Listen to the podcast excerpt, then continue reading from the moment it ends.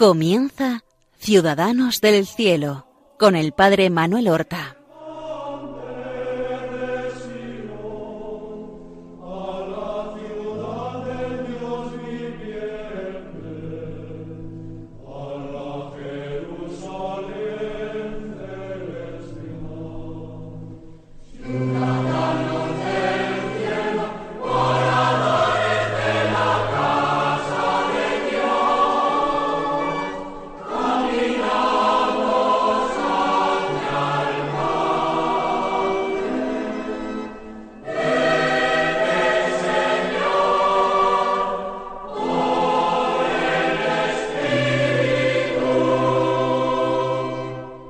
Muy buenos días, queridos amigos y oyentes de Radio María. Comenzamos una nueva emisión de nuestro programa Ciudadanos del Cielo, un programa que realizamos para dar a conocer a nuestros oyentes la vida y las virtudes de nuestros hermanos los santos, que son para nosotros modelos vivos, encarnados de Evangelio. Y llevamos ya un par de días dedicados a glosar la vida y las virtudes de San Alonso Rodríguez, un santo que vivió entre los siglos XVI y XVII, que fue laico, nunca se ordenó sacerdote, fue hermano jesuita. Desde sus cuarenta años, que era la edad que tenía cuando ingresó en el noviciado de la Compañía de Jesús hasta los ochenta y seis años en que murió. Nosotros el, el último programa lo dejamos realizando su noviciado. Ese noviciado que terminó con los votos, unos votos perpetuos después de dos años de noviciado, que él realizó dos meses más tarde, de lo previsto porque los superiores no estaban seguros de que pudiera llevar adelante esa vida por falta de fuerzas, porque aptitudes para los estudios, al no haberlos tenido antes, no lo aceptaban para sacerdote, y para hermano tenía que tener fuerzas físicas para empeñarse en trabajos eh, materiales, corporales. Decía en el último programa, y de esta manera terminaba yo el programa, diciendo que él manifestó sus temores a ser despedido de la compañía por falta de cualidades, de capacidades o de fuerzas, y que en ese memorial que escribió años más tarde a requerimiento de sus superiores, él expresó perfectamente esos temores. Escribió, mas le ha acontecido a esta persona que ha vivido algunos años con temor de que lo despidiesen de la compañía, y pensando entre sí qué cosa le podría dar más pena en la vida, haya que era el que le despidiesen de la compañía. Y como esta persona con sus trabajos acudiese a Dios a pedirle favor, viniéndole a la memoria si algunos no venían en que se quedase, y él desease tanto vivir en ella, vivió en estos temores pares de años. Y acudió Dios a consolarle, oyendo una voz que le decía, basta que lo quiera yo. Como quien dice, si todo el mundo lo contradijera, basta que lo quiera yo para que se haga lo que yo quiero y no lo que ellos. Y como esta persona estimase tanto el estar en la compañía y mucho tiempo, ordenó Dios de cumplirle sus buenos deseos, porque ya ha más de treinta y cinco años que está en ella. Gloria sea al Señor. Es bellísima esta narración que él realiza con tan buena pluma como tenía. Él escucha una palabra, basta que yo lo quiera. Eso era la vida para Alonso Rodríguez. Un deseo, un esfuerzo continuo por conocer cuál era la voluntad de Dios y seguirla. una confianza, una fe, una certeza, una seguridad total de que nada podría acontecerle que Dios no lo quisiera. Y si Dios lo quería, eso tenía que ser bueno para él. Claro que él sentiría una extraordinaria pena si era despedido de la compañía. Él dice que se puso a pensar qué podría darle más pena en esta vida. Recuerden ustedes cómo en tan pocos años había muerto su esposa, habían muerto sus hijitos pequeños, había muerto su propia madre, en cuya casa había vuelto a refugiarse. Pues dice, lo que más pena le daría sería ser despedido de la compañía de Jesús. Tendría pena, pero lo habría aceptado, si era la voluntad de Dios. Eso sí, Dios le ha dicho, basta que lo quiera yo. Y da lo mismo los examinadores, los superiores de la compañía, da lo mismo, basta con que yo lo quiera y ha de ser así. Y ya él se fue haciendo cada vez más santamente indiferente a todo, su confianza puesta totalmente en Dios, para estar seguro y sin temor en todas las cosas. Por eso escribe más adelante en el mismo memorial. A esta persona siempre escribe de sí mismo en tercera persona diciendo una persona, esa persona.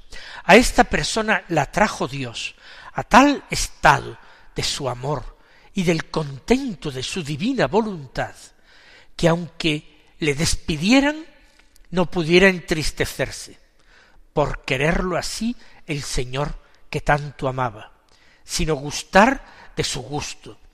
Y así perseveró. Y otros dos que entraron con él, no. Es interesante este dato que nos da.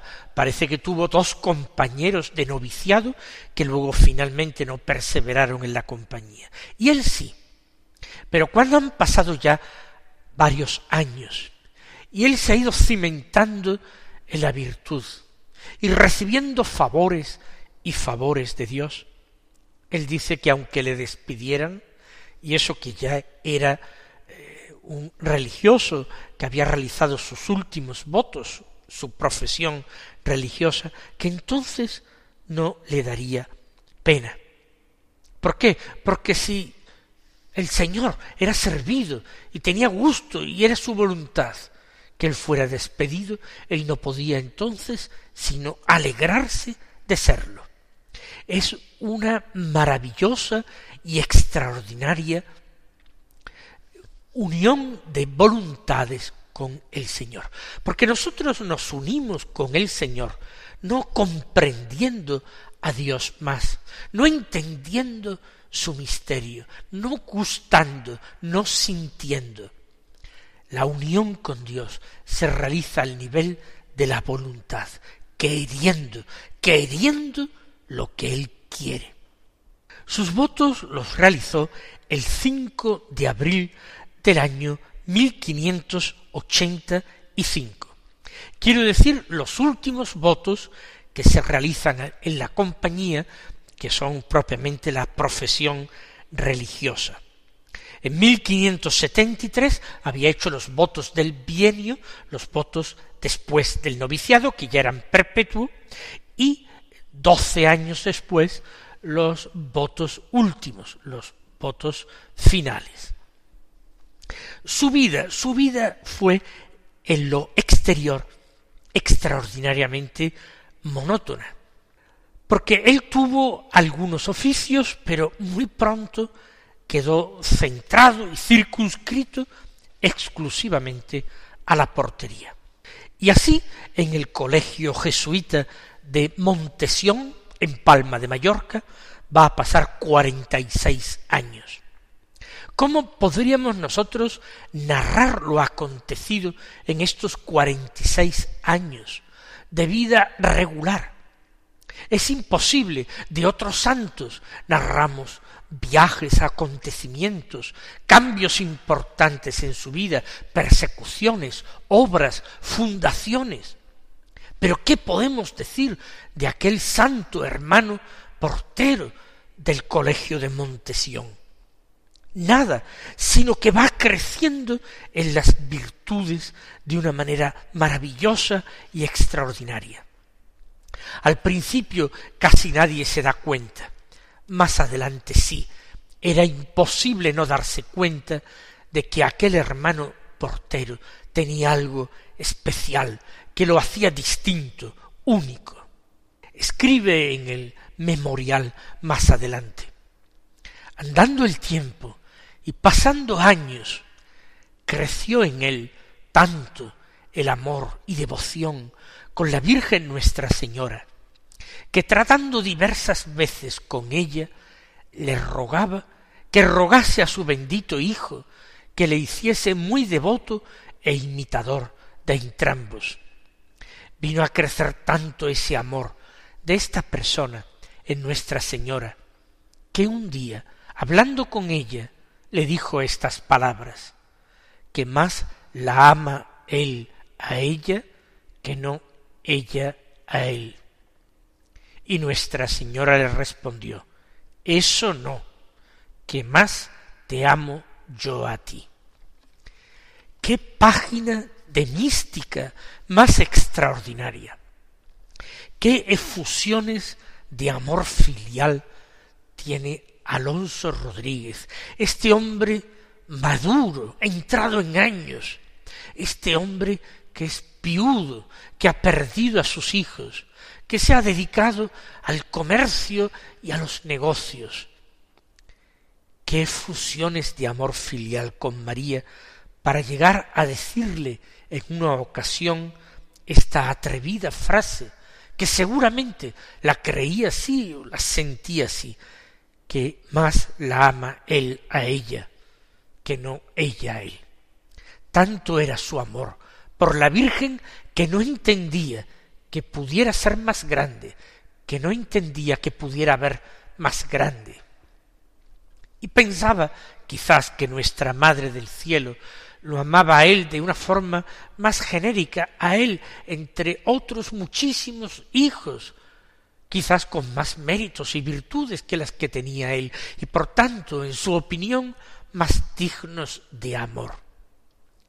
Lo importante es que su amor era extraordinario. ¿Qué más le ama él a ella que no ella a él? Pero como Nuestra Señora, con esa finura, con esa delicadeza de madre, le impide continuar por este camino y le responde en la oración, con una palabra interior, certísima, que San Alonso no puede olvidar jamás. Eso no, que más te amo yo a ti. Fíjense las palabras que les dice el Señor. El Señor no le dije, no le dice largos mensajes, ni frases complicadas. Las palabras de Dios o de Nuestra Señora suelen ser breves y llegar directamente al alma para quedarse allí y no olvidarse jamás. El Señor le había dicho, basta que lo quiera yo. Y eso le hace entrar en un estado de paz, de seguridad, de confianza. Eso permite que su virtud de la esperanza crezca extraordinariamente. Después es Nuestra Señora la Virgen la que le dice, eso no, que más te amo yo a ti, por mucho que tú me ames, aunque creas que es muchísimo, yo más a ti.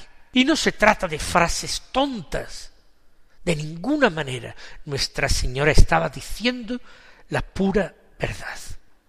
En aquellos años finales del siglo XVI, comienzos del siglo XVII, la compañía de Jesús empieza a situarse a través de sus teólogos, de sus predicadores, de sus superiores, empieza a situarse, digo, muy decididamente a favor de la verdad de la Inmaculada Concepción de la Virgen María.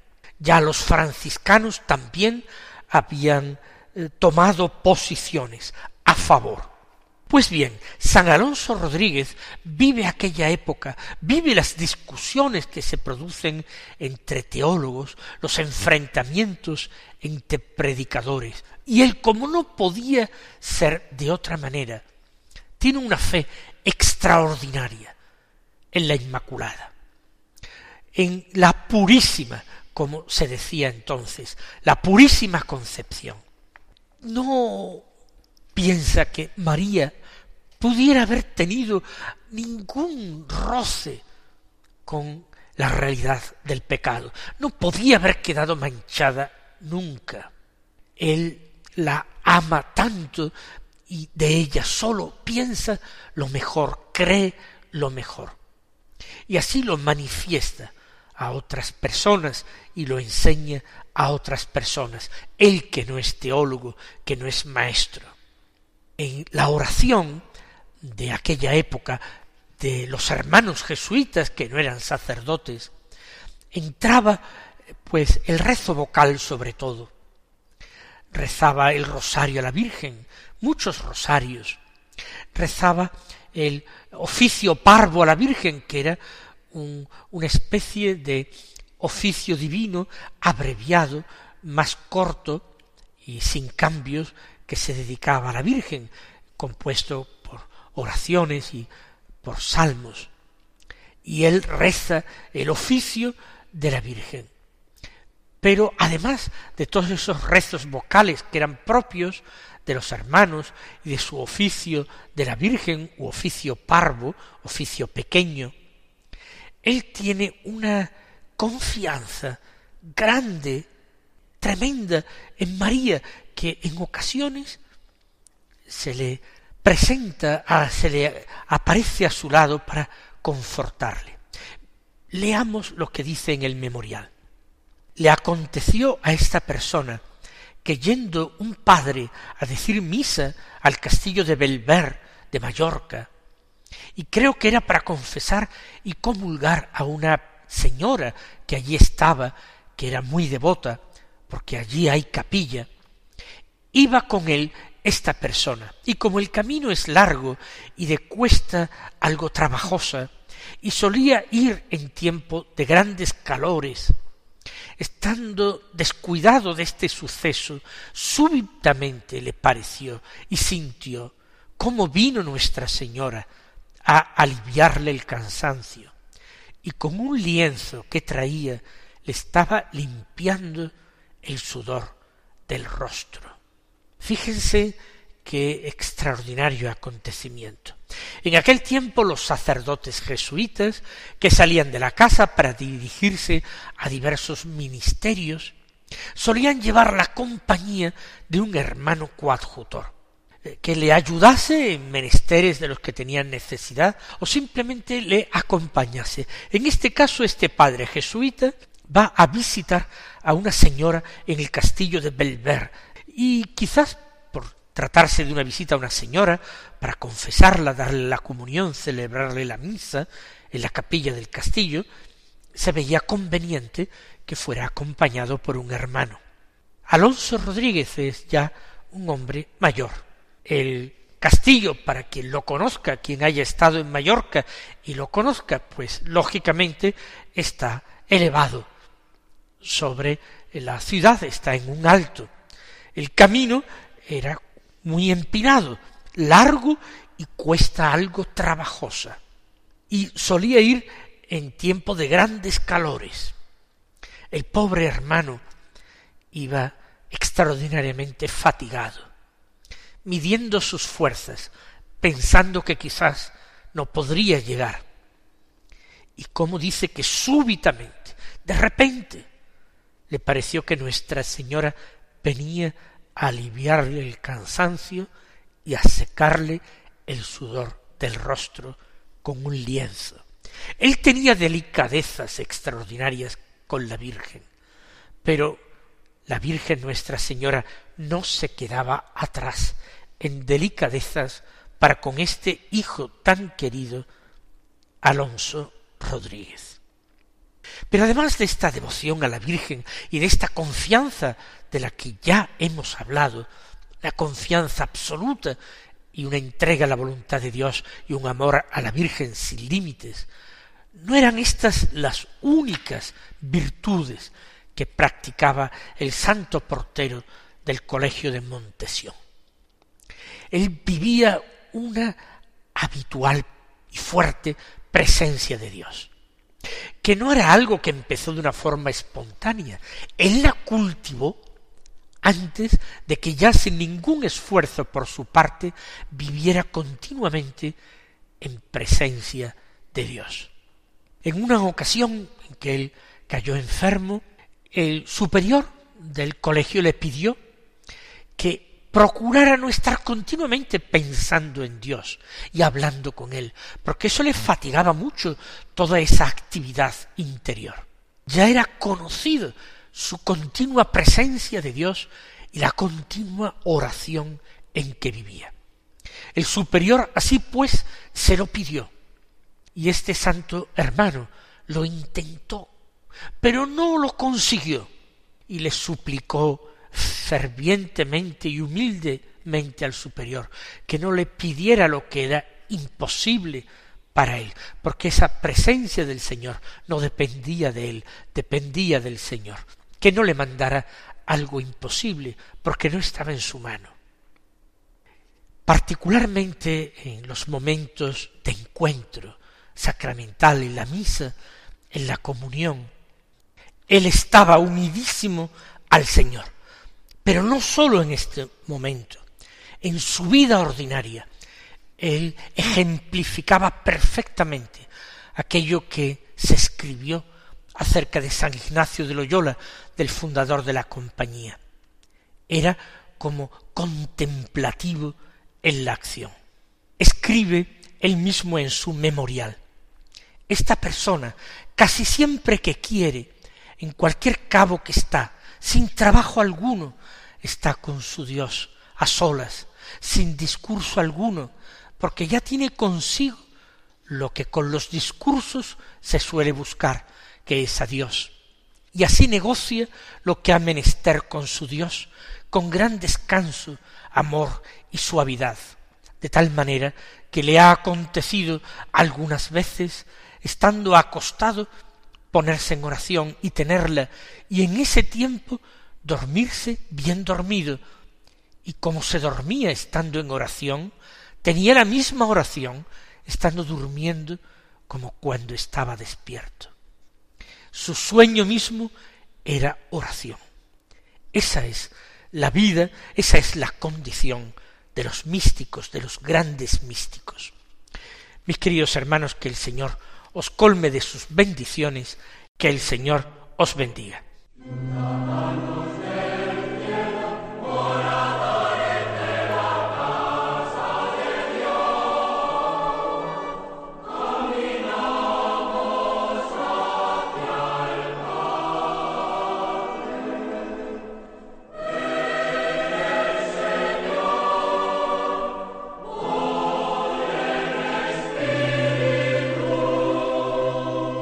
Han escuchado en Radio María Ciudadanos del Cielo con el Padre Manuel Horta.